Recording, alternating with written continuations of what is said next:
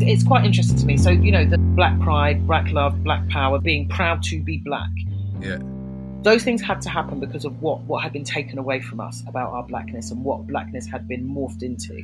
Yeah. But if you turn that on its head, being proud to be white is a completely different thing. Yeah. So it for me, it's being proud to be black or proud to be black. It's an accident of birth. So I find the whole notion of being proud to be it's quite bizarre. I'm Neil Maggs, and this is Bristol Unpacked, speaking to fascinating Bristolians on topics where others may fear to tread. Brought to you by the city's community owned media, the Bristol Cable.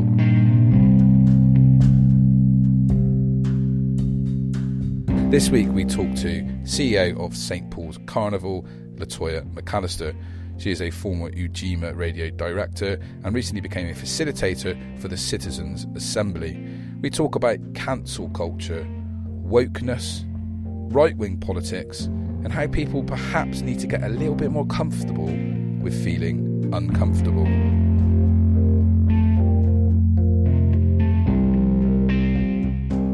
So we're going to kick off with a Facebook post of yours, and this was in response to the government's announcement of a free speech guru at universities. You have said you have to wonder about the final destination of a government that sees fit to create a role to ensure free speech at universities for the crisis of the cancel culture, while also insisting that examining the role and past of the UK is not acceptable. This is not a drill. That's quite dramatic, isn't it? Uh, So that, so yeah, to give that the context, then, yeah. So the government announced a free speech champion, and in the culture secretary's own words, Oliver Dowden, he said uh, this was to defend our culture and history from the noisy minority of activists constantly trying to do Britain down. You're one of those noisy minority activists, aren't you, Latoya McAllister? Yeah, I am.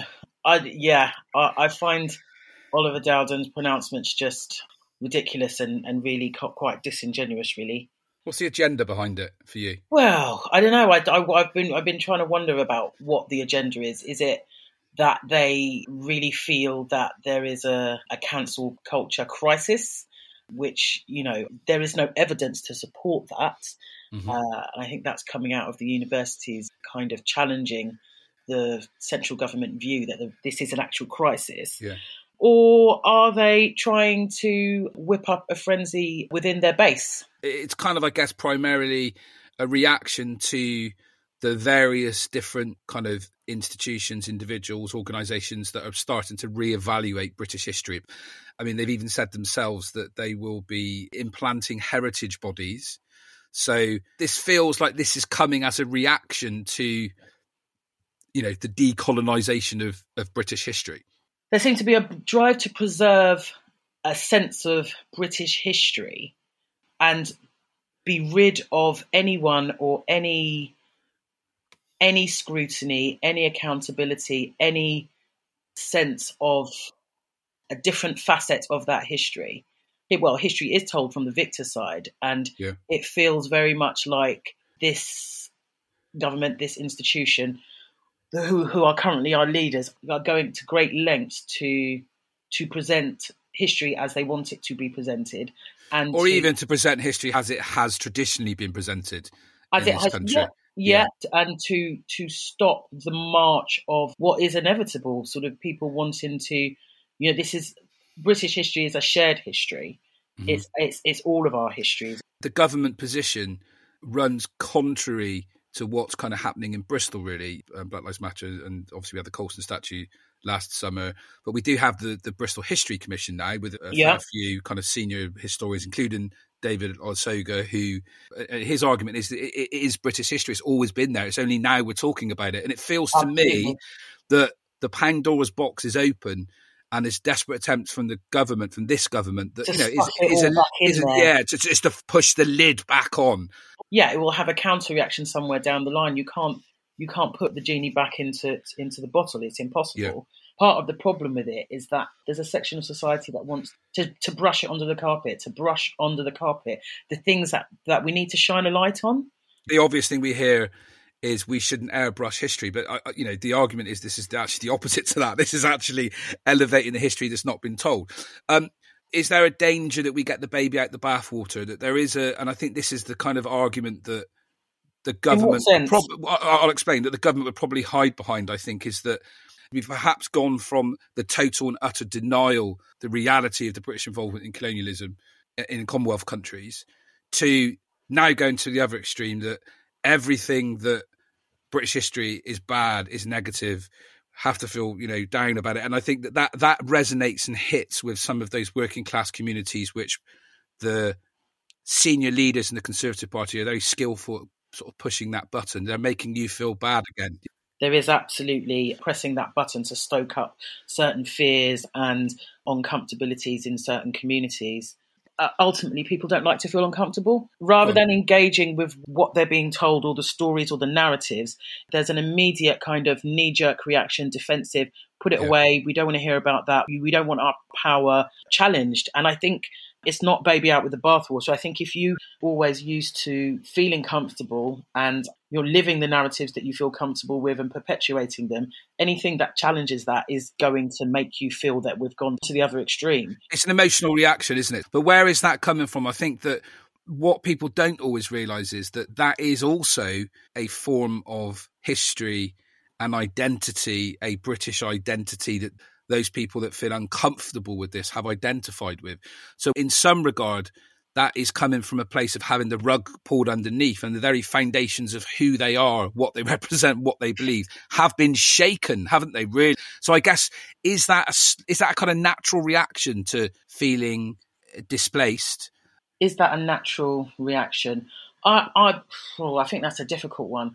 I think that you can be made to feel uncomfortable but have a sense of awareness that that's what's happening and be able to sit in that uncomfortability and and hear those things that make you feel uncomfortable and turn them around in your head I think it could be natural to some people, not necessarily to others. And it's an uncomfortability, it's an uncomfortable feeling that the majority of black people would have had to live with, period. That yeah, suddenly this is suddenly this is quite new. This is quite Yeah. We're not here to make people feel comfortable and being asked to make other people feel comfortable with understanding these issues or trying to pick them apart or it is not our job. Where I would push back at that though is I feel that that is a black person's prerogative 100%. But I do sometimes feel that some white people, particularly white middle class people with well meaning, you know, liberal persuasions, almost kind of revel in their, I'm going to use the word wokeness mm-hmm. now, mm-hmm. in their kind of woke righteousness rather than trying to convey a message to other white people, they want to condemn them and they want to hide perhaps some of their own unconscious prejudices by no, no, no, no, I'm not racist. I'm not racist. You know, I believe that. I believe that. This is where the cancel culture, yeah. the woke stuff is coming from. It's actually not coming from the black community. It's not coming from the Asian community. It's a white issue, I would say. Um, there is a lot in there. I think there's a case to answer in regards to that. I think there are lots of uh, white middle class people who who would like to see themselves as allies. Many of them are allies. Uh, I don't know. Sometimes it feels a little bit like a, a, a bit of a woke off. Um, yeah, yeah, exactly, exactly. Yeah, you know, I'm the most woke in the village, as it were. Yeah, um, yeah. And I think that that tendency does tend to grate against those who feel like they're, they're campaigners against that woke culture. I get that. I get that white people don't want to be made to feel like they're the baddies by other white people who, who feel like they want to do the right thing and get on board and get on the side. Is it is it always doing the right thing, or is it just portraying an image of? of so, some way? of it is it's like a tick box exercise. Some of it is performative to be seen. Performative, yeah yeah, to, to be seen to be doing the right thing, and that is damaging. Yeah, and I think that's the the issue where perhaps some parts of the left don't help themselves. They you know they don't like debate. My, my question to you was about the universities. Is that when I think you said earlier about there isn't so much of a cancel culture. You don't think there's a cancel culture in universities? Um, you, I think... You, you, think if somebody came in and presented a, a right wing kind of view, I mean, it's very well known in universities in or both sides of the Atlantic that students kind of campaigning no platforming and stuff. Yeah, like yeah, that. yeah. No, it didn't say that there's not a cancel culture. I said it's not a crisis. I think Right. the government bringing in a czar to kind of police f- uh, freedom of speech and kind of police the universities if it's not being used correctly and encouraging students to snitch is just bloody ridiculous. Uh, people get very confused when talking about freedom of speech. Everyone is free to say what the hell they like. But universities are also free to say to the likes of Amber Rudd or whoever next that we don't have to give you a platform to say what you like. People like Amber Rudd, they're not denied a platform. Amber Rudd could get her voice out wherever she wherever she wants to get it out. Being cancelled by one university college is not going to change her ability, her power to influence. there is a subtle difference between, um, as you say, freedom of speech and cancelling. And there is this whole kind of joke where it's like, you know, you see somebody saying, I haven't got a voice anywhere. And that message is across like 11 different media platforms in the country. And I'm like, hang on, Exactly. who- who's cancelling you? So there is some truth to that. Yeah. People talk about the last general election. They talk about how Corbyn lost, but they don't actually talk about why and how Boris won. Yep. And now this whole stuff is happening. He is tapped into this reaction, as we said earlier, this emotional response to woke culture. Yeah. This emotional response to the revealing of the realities of what being British is, what being part of the British Empire actually was. This is entirely. You know, we- we're not talking about a kind of, you know, a, a, progressive conservative, are we? Really, you know, maybe even you could say David Cameron arguably kind of was. You're talking about Boris is it's probably the most right wing cabinet since Thatcher, I would say. For them, their entire sense of who they are, what they represent, is in danger of being exposed. Pomp and ceremony, Rule Britannia, and all this stuff. And to the very foundations of their core voters, they need them to still believe this stuff for them to stay in power. Because if the game is up and the scales of people's eyes come off, that's what they're living in fear of losing power. No, absolutely. I, I, I'm, I'm just kind of thinking whether I agree with whether they are in really in fear or just it's a continuance of the rhetoric that they have built over the last five years with the Brexit vote. This just feels like an, a kind of um, bolt onto that, an addition where they can keep that base happy and make make sure that they ring that vote in at the next election. I don't know if they're they're in fear of being exposed because that kind of power never feels that it it will because it, it lives in the entitlements I think this whole kind of debate does shake that. I think I just want to talk a bit about social class. So I think to a certain degree, how Blair managed to win the general election was by appealing to the centre, to more kind of socially mobile people, and in a sense, working class voters really had nowhere else to go other than to vote Labour. So they did. 1997, so you had 59% uh, C2DE voters, which is occupational working class, in 1997.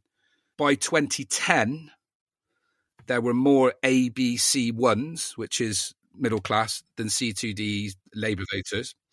By 2019, the Tories 48% C2DEs and Labour 33% C2DE. So in that period of from 97 to 2010, the demographic has complete and utterly shifted that the transformation of the Labour Party to a kind of liberal, urban, middle class focus and has kind of handed these people on a plate to people that would only listen to them, and that's the the right. my sense is that we allowed Farage to create the political weather because successive governments failed to answer some of the natural concerns of the ordinary ordinary people. Mm. I feel those concerns were largely about resources, about being able to access the NHS, about being able to get their kids into school, but about being able to find a job to be able to put food on the table. Successive governments couldn't couldn't answer the real concerns. And I, I'm remembering that, that awful moment that Gordon Brown microphone Yeah, wasn't, wasn't switched off. He was in a working class town, and a Yeah. woman had asked him something, and he was he was quite scathing about that woman. It was really damning, as it as it should have been. there was another example. Emily Thornberry in 2014. She tweeted a White photo of her, yeah, outside a house with St George flags, an image from from Rochester, and was accused of sort of sneering mockery. And she was forced to stand down. Labour MP Noshaba Khan said, "In one image, Labour had almost destroyed its foundations, displaying growing detachment from its roots." If you were a post-industrial worker, a manual worker in a industry where your production was outsourced abroad or your wages were driven down because of mass immigration, your local services were smashed, you expected Labour to have your corner. And then when you actually try and speak about, about what are legitimate fears, their sense of place and their sense of community had changed. And then when they try to express that, they are racist or mm. Yeah. they're thick. Is I mean, is that racist for you? If you feel displaced and you feel that your community has changed, as human beings we don't like change and we're fearful of other others other so i think it is a natural concern to to feel that you are being pushed out of your community and no longer being spoken for and catered to i wouldn't call that racist Yeah. i think where there are racist tendencies we have a immoral and unethical press and political leaders that will make hay with that and manipulate that there is a lot of mockery and sneery from people on the left towards that, though. I mean, you, I, you know, you've yeah. seen that on, in the Brexit debate. It's kind of like you know, thick chavs, those emotional responses to feeling unheard, not listened to, segregated. You would hear exactly the same things in a different way from somebody from Hartcliffe and Knowle West. It's not bound in the colonial legacy of, of slavery or bound in institutional racism, of course, but it's about a different type of oppression and a different type of lacking a voice. Yeah. it doesn't make it any less valid. It's just different. Um, Cool. But there are more, I think, that that binds than divides, and Yeah. we need to bring people together to become better allies across those race and class divides. just jump in there if I can. Bristol Cable likes to be at the uh, focal point of conversations around class, race, culture, and economics in the city. This is what this podcast is all about and what the monthly paper is too. But we want you involved. Unlike most media outlets in the city, we have a membership model. You can pay some money every month. It could be a pound, could be five pound, could be ten pound, whatever you can afford. And you can be involved in making decisions about the type of stories we cover. So jump on board. Back to the chat. Going back to one of the early points around it not being your duty how it makes somebody else feel, if it makes somebody run for the hills and vote BNP or vote for the Brexit Party or whatever, and that's happening as a consequence to this whole culture wars debate, Yeah, I, get- I get what you're saying. I don't know if I agree if that, that they're running to vote for the BNP because of the debate it, itself. I think there will be some people who who are because they're predisposed to be that way. Um, So what we've been talking about is about patriotism and nationalism. You know, and we said about Thornberry with flags and stuff like that. You know, the- Yeah, see, it's- England is the only country where people are made to feel ashamed to wave their flag. Even left progressives, and we know them, that will wave the Welsh flag with with gusto. They will wave the Scots flag. You go to places like Spain, France, Portugal, the Italians, who arguably have got equal amount of colonial shame and colonial guilt to deal with as the English do. mm. Why did many people on the left kind of uh, conflate patriotism with nationalism? my sense is that this is a very particular problem here in, in England. Yeah. Don't bulk against the Union flag in, in the same way as, as the St George Cross. You do more St George, okay? Yeah. Um, yeah, no, that that will make me feel sick to my stomach. Really, really. Yeah, that's will. interesting. It Okay. I have a very uh, visceral reaction to that, and if I'm driving through an area that has that flag, it will it will unsettle and unnerve me. Even in a World Cup or football or cricket World Cup.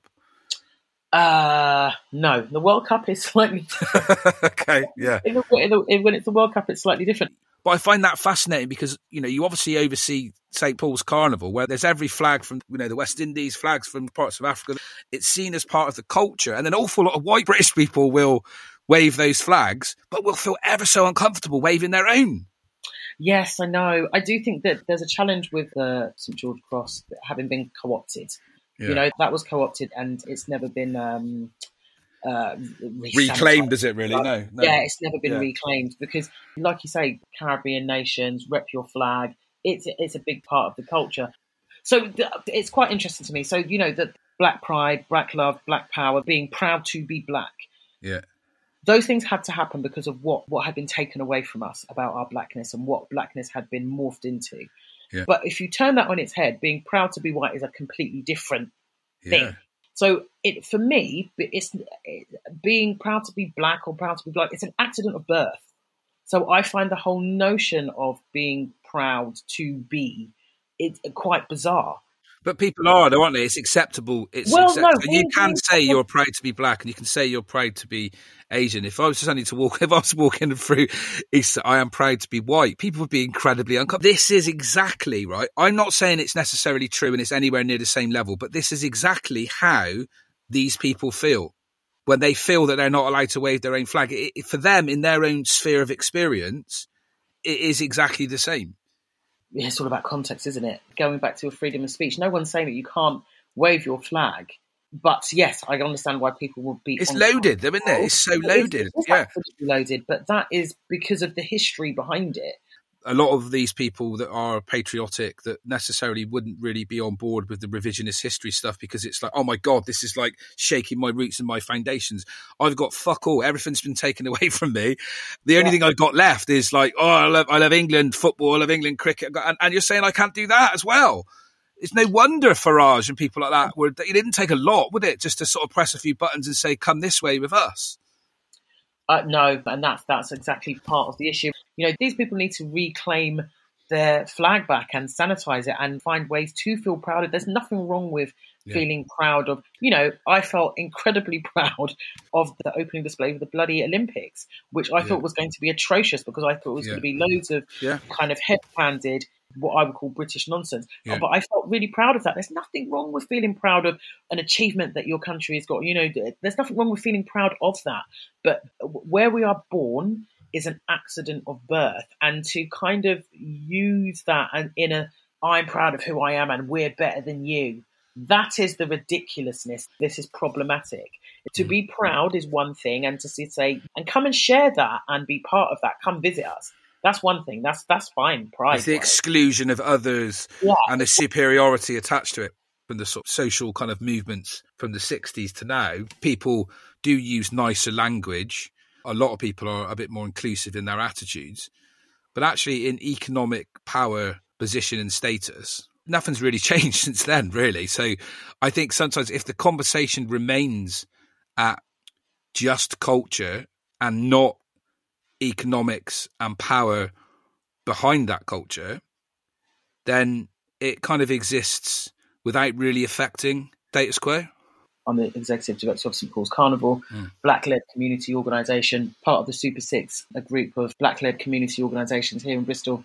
And we know that black led organisations are not receiving or winning the same kind of funding and investment support as our peer organisations. And it's a tricky road to down internally as well as externally, I think, in, in the role that you have, because if it remains a silo, it remains as something that doesn't impact or touch upon the wider Yes. existing institutions in the city. So you've got to be forward facing to try and walk in what are effectively white spaces, yeah, to change them.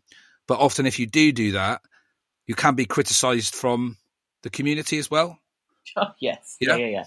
Um, the whole um, policing of blackness. Yeah, yeah. You know, we, I meant to say this a bit earlier. As I said to you, I don't think it's our job to make people feel comfortable, but I am also a great believer in collaboration and partnership. Yeah.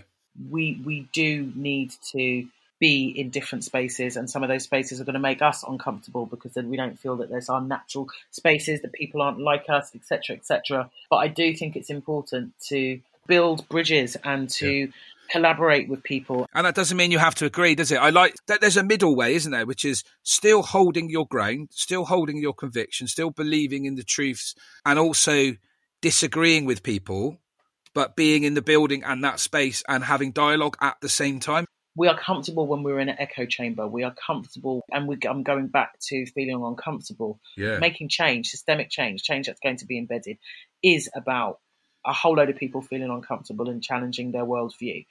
Because the, the challenges that we face as a community, as the working class, is that these indicators start from very early in life and it's, it's repeated generation after generation after generation. We mm-hmm. are still having very similar conversations that my mother would have been having in her time. And it's it's not acceptable. my sense is this whole woke thing, which is essentially what that is, is people becoming more conscious of is social issues of race, of class, of gender, of you know, you've got the the trans debate, all this sort of stuff that's sort of simultaneously bubbling up and there's a bit of a some people are uncomfortable or scared of it some people are maybe a bit militant in how they message that some are resistant some are pro all this sort of stuff is because i think that we're, we're in this sort of shifting sands moment aren't we we, we are. I saw an interview with Angela Davis, who, you know, a, a long time activist who basically said that, you know, the events of last year, the Black Lives Matter yeah. movement and marches and the response around the globe she's never seen anything like that yeah. before.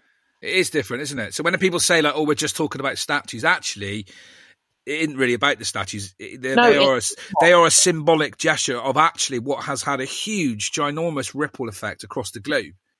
It's not just about statues; it's about challenging the received wisdom of yeah. what everyone's place in life yeah. should be and always has been. Yeah. And yes, I think the events of last year has shaken that to its core. But I think the backlash is coming though. You know, the whole thing now with as you we spoke about the the free speech czar, all this stuff. The, the, the backlash is well and truly coming now. That I think there will be significant moves to try and halt, you know, as there were and have been in the states as well to stop this now. Which is why I think the reaction needs to be quite measured and quite smart and not too reactive to stay focused on what is what is to, to focus on the truth. Focused. Yeah, I think people need to stay focused, but also be very aware that this insidious, creeping behaviour could be very, very dangerous, and we need to watch and be vigilant.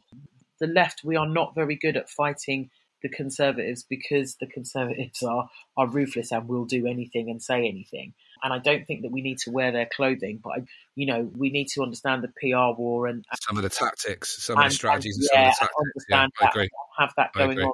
But it is about Labour is about grassroots movement. It's yeah. about knowing your communities and building power within those communities, finding out you know, yeah. it being place based. What what this yeah. place needs is different from what this place needs.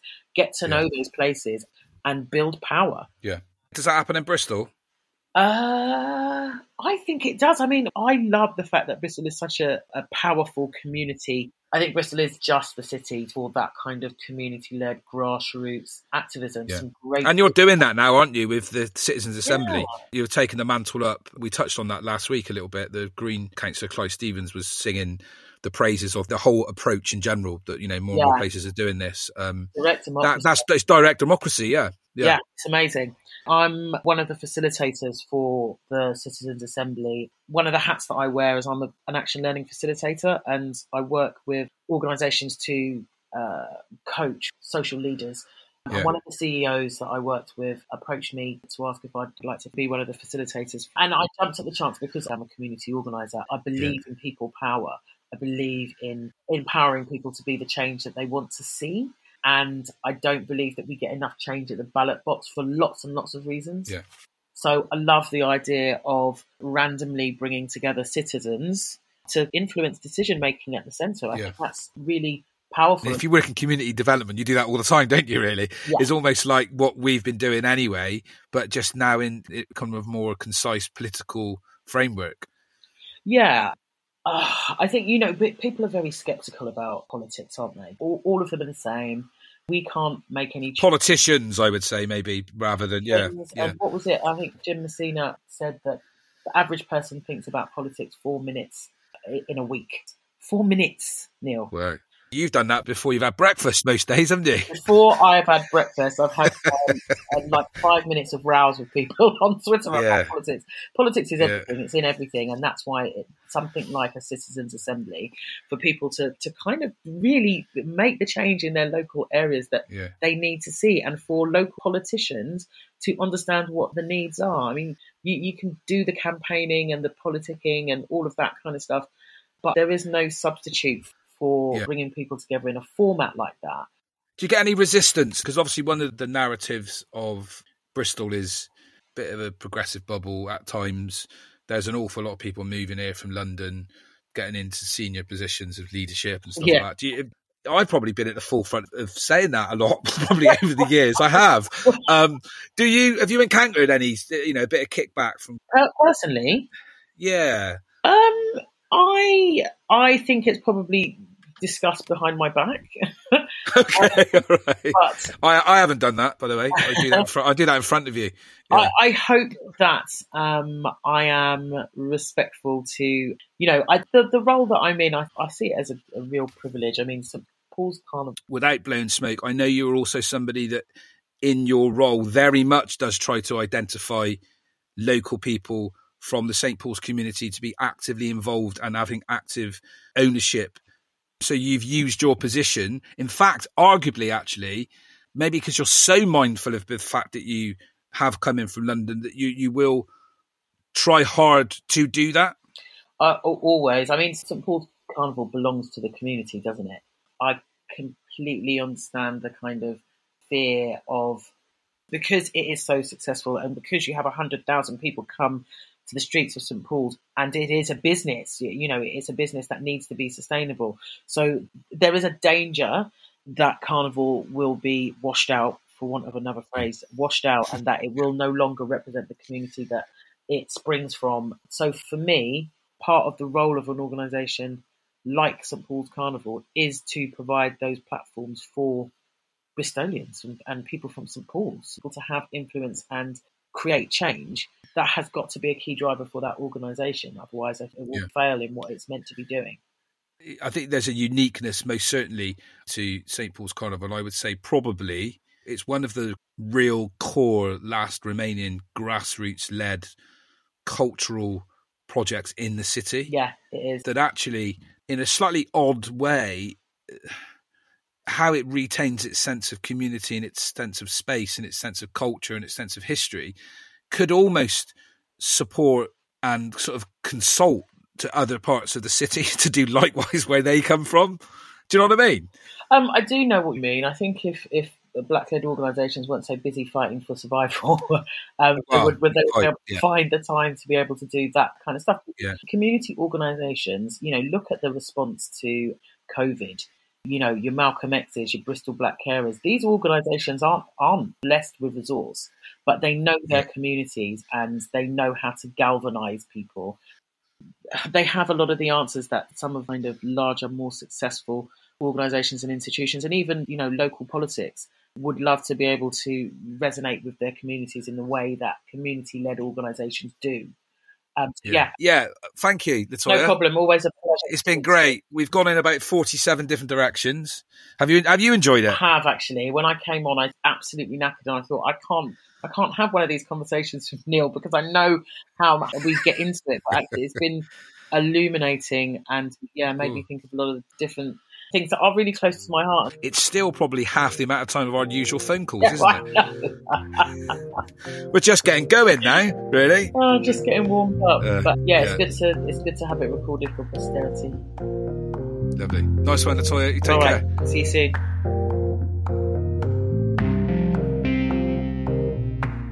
Key things that stood out for me, obviously the conversation around this free speech Svengali or champion the government have brought in, and how perhaps this is being used as a way of putting the lid back on the Pandora's box for all this new awareness, you know, through Black Lives Matter, through the decolonisation of the classroom, a, a retro historic perspective of the realities of empire and how this is a kind of sense of panic but also I had to prod perhaps her to accept that there is a bit of a cancel culture as well. People on the left aren't that comfortable with the alternative view either. Her job is not to make people feel comfortable, and actually that some people need to get used to feeling uncomfortable. I like that, and I think she's right. The only danger of that is if that uncomfortable feeling is then exploited by more insidious political agendas, and I think that's probably what's happened in recent times. We need to be very wary of that, and particularly, I would say, the white people that are kind of scared of their own colonial guilt a bit, so will hide and be very right on and what she called performative in their allyship. And actually, you need to be mindful of people that maybe do feel uncomfortable, that their sense of who they are, their sense of their own history is more bounded in their identity and they feel shook. So just to leave them into the embers to be picked up and exploited by the right and the far right isn't the answer. And I think this citizens' assembly that she's involved in is potentially an example of that. And actually, maybe it's bypassing left and right, and it's just about involving direct voices from communities. Thanks for listening to Bristol Unpacked. I'm Neil Maggs, and a big thanks to Rosa Eaton, our audio producer, Adam Cantwell Corn, our executive producer, and Blue Dot for our music. Make sure to subscribe so you don't miss out on new episodes. And if you want to support what we're doing, join the Bristol Cable along with 2,000 others to create a new kind of media for the city.